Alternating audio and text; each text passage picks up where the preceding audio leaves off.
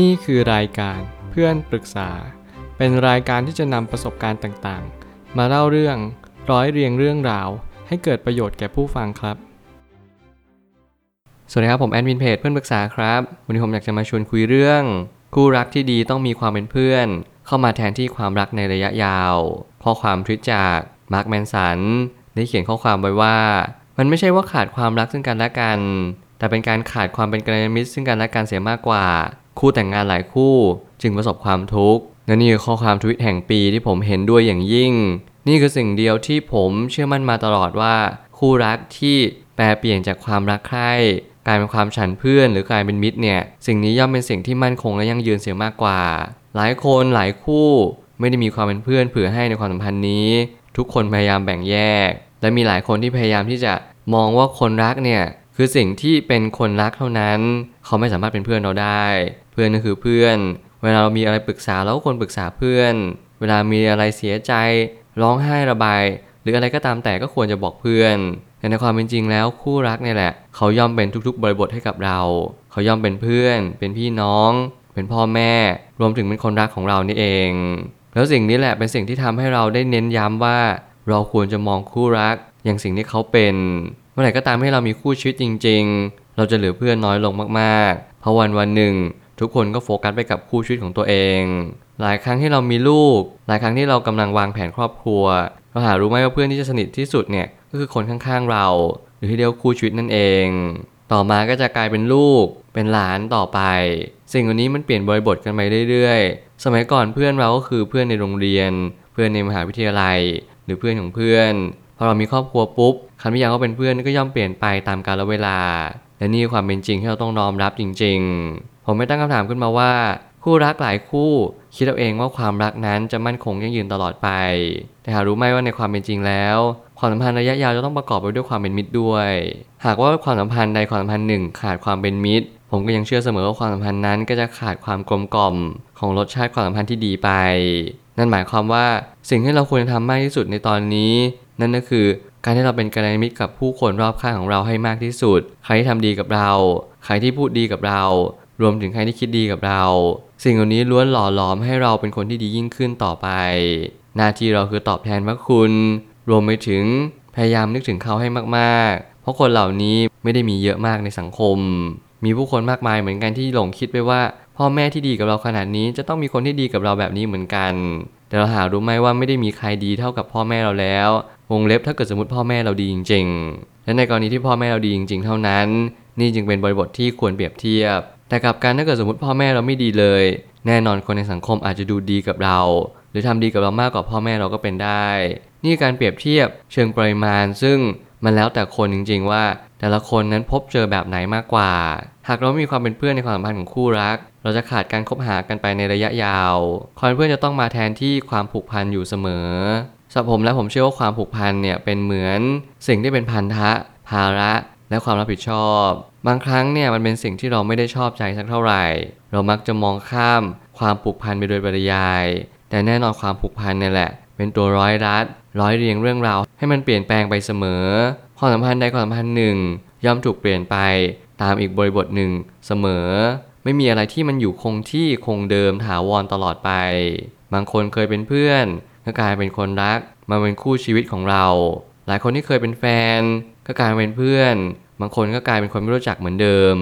นี่คือบริบทที่เปลี่ยนแปลงไปอย่างสิ้นเชิง ในกรณีที่เราเรียนรู้จากชีวิตมากขึ้น เราก็จะรับรู้ว่าทุกคนนั้นแปลเปลี่ยนไปทุกสภาวะนั่นแหละ มันอยู่ให้เรานั้นมีความรู้สึกไงกับคนคนนี้จริง ๆ ตราบใดที่เรายังมีความรู้สึกกับคนนี้มากขึ้นเรื่อยๆ ตราบนั้นก็หมายความว่าเราอาจจะยังอยากให้เขาอยู่ในชีวิตของเราอยู่ต่อไป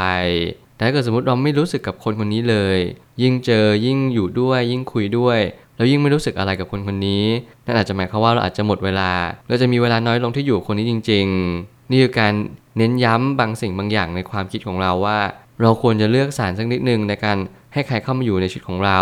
ให้เราจงสังเกตให้เดทีทวนว่า จริงๆ แล้วเราอาจจะไม่ใช่คนเลือกทั้งหมดด้วยซ้ำไป เพียงแต่ความรู้สึกความต้องการอะไรแบบนี้มันเป็นตัวเลือกกับเราเสียมากกว่า การที่เราหวังดีซึ่งกันและกันไม่จำเป็นจะต้องทำดีให้กันทุกวันทุกคืน แต่เป็นการที่เราคอยนึกถึงคนที่เรารักอยู่เสมอว่า เขาเป็นอย่างไรบ้างสบายดีไหม เมื่อเรานึกถึงคนที่เรารักอยู่เสมอ ด้วยท่าทีที่อ่อนน้อม และด้วยท่าทีที่มีความเข้าใจซึ่งกันและกัน เราจะรับรู้ได้เลยว่า บางครั้งเนี่ยการที่เราทะเลาะกันเถียงกันเป็นเรื่องปกติ ลิ้นกับฟันก็ย่อมกระทบกระทั่งกันบ้าง แต่สิ่งที่เราต้องกลับมาเน้นย้ำอีกเหมือนกันว่า ทุกความสัมพันธ์ที่ดี ล้วนแต่มีการบ่มเพาะด้วยกันทั้งหมดทั้งสิ้น บางครั้งการคุยกัน บางครั้งการพูดตรงๆ และบางครั้งการถ้อยทีถ้อยอาศัยกัน ก็เป็นสิ่งที่จำเป็นในทุกๆ ความสัมพันธ์เช่นเดียวกัน หากว่าเราอยู่คนในครอบครัวทุกวี่ทุกวัน เราเจอหน้ากันตั้งแต่เด็กยันโต แน่นอนเราเห็นพฤติกรรมเห็นนิสัย เห็นทุกสิ่งทุกอย่างที่เป็นท่าแท้ของคนคนนั้น เราย่อมรู้อยู่แก่ใจว่าเขาเป็นคนยังไงและเราก็ย่อมตระหนักรู้ว่าเขานั้นกำลังบ่ายหน้าไปทางใดอย่างแน่นอน สิ่งนี้เป็นสิ่งที่เน้นย้ำว่า การที่เราเข้าใจสิ่งสิ่งหนึ่งเนี่ยมันไม่ได้หมายความว่า เราจะปล่อยให้คนคนนั้นเดินตามทางในสิ่งที่เขาควรจะเป็น แต่มันหมายความว่าเราอาจจะแนะนำสั่งสอน หรือคอยตักเตือนความมพันนั้นๆ ไม่ว่าอะไรจะเกิดขึ้นก็ตาม หน้าที่เราต้องทำให้ดีที่สุดก็คือ เป็นคนแนะนำตักเตือน แต่ถ้าเกิดสมมติเราไม่สามารถทำแบบนั้นได้ เราแค่ต้องปล่อยเข้าไป แต่เราก็ต้องย้อนกลับมาคิดว่าเราก็ทำดีที่สุดแล้วนะ ในณจุดจุดนั้น กัลยาณมิตรเป็นเพียงจุดเริ่มต้นของการเดินทางครั้งใหม่เท่านั้นเอง เพราะว่าปัจจัยที่สำคัญที่สุดก็คือตัวทุกฝ่าย การพอใจและรับนิสัยกันได้ จะทำให้เข้าใจกันมากกว่าสิ่งอื่นใด ในท้ายที่สุดแล้วเราก็ต้องหาคนที่เรารับตัวตนที่แท้จริงของกันและกันได้ อย่าพยายามหาจุดหรือว่าหาความพยายามใด ๆ เลย ถ้าคุณไม่มีความเป็นเพื่อน มันก็หมายความว่าคุณไม่สามารถที่จะรับฟังปล่อยให้เขามีโอกาส รวมไปถึงยอมรับตัวตนซึ่งกันและกันได้อย่างแท้จริง เพราะในความเป็นจริงแล้วเราไม่สามารถที่จะเรียนรู้จากคนคนหนึ่งได้อย่าง 100%อย่างมากที่สุดเราอาจจะเรียนรู้คนคนหนึ่งได้แค่ 80%อีก 20%นั้นเราไม่มีทางรู้ว่า เขาจะเป็นคนแบบไหนหรือเป็นคนยังไงในอนาคต เพราะเราไม่รู้ว่ามีปมในอดีตอะไรไหมที่ทำให้เขาเป็นคนแบบนี้ หรือแม้กระทั่งเราสนิทใจกับเขาหรือเปล่า และเขาสนิทใจกับเราไหมสิ่งนี้เป็นสิ่งที่เราต้องมองในหลาย ๆ แง่มุมและหลาย ๆ บริบท อย่าเพิ่งเอาสิ่งที่เรามองไปตัดสินคนอื่น เพราะอย่างนั้นมันก็ไม่สามารถที่จะ ตระหนักรู้และตกผลึกได้เลยว่า คนคนนี้เป็นคนยังไง บางครั้งแล้วก็บางคนก็ต้องใช้ระยะเวลานานพอสมควรในการเรียนรู้จากคนคนหนึ่ง บางคนก็ไม่จำเป็นต้องใช้ระยะเวลานานอะไรมากมาย เพียงแต่สังเกตเขาถามเขา เขาก็จะบอกในสิ่งที่เขาควรจะบอก สุดท้ายนี้ ทั้งนี้คู่รักเป็นเพียงบริบทเริ่มต้นของความสัมพันธ์แบบเชิงชู้สาว แน่นอนว่าความรักจะจืดจางลงไปตามกาลเวลา ไม่มีอะไรคงที่ไปตลอด จงน้อมรับการเปลี่ยนแปลง และแปรเปลี่ยนเป็นสิ่งที่มั่นคงมากกว่า เมื่อการเปลี่ยนแปลงเกิดขึ้น การยอมรับสิโรราบเป็นสิ่งที่สมควร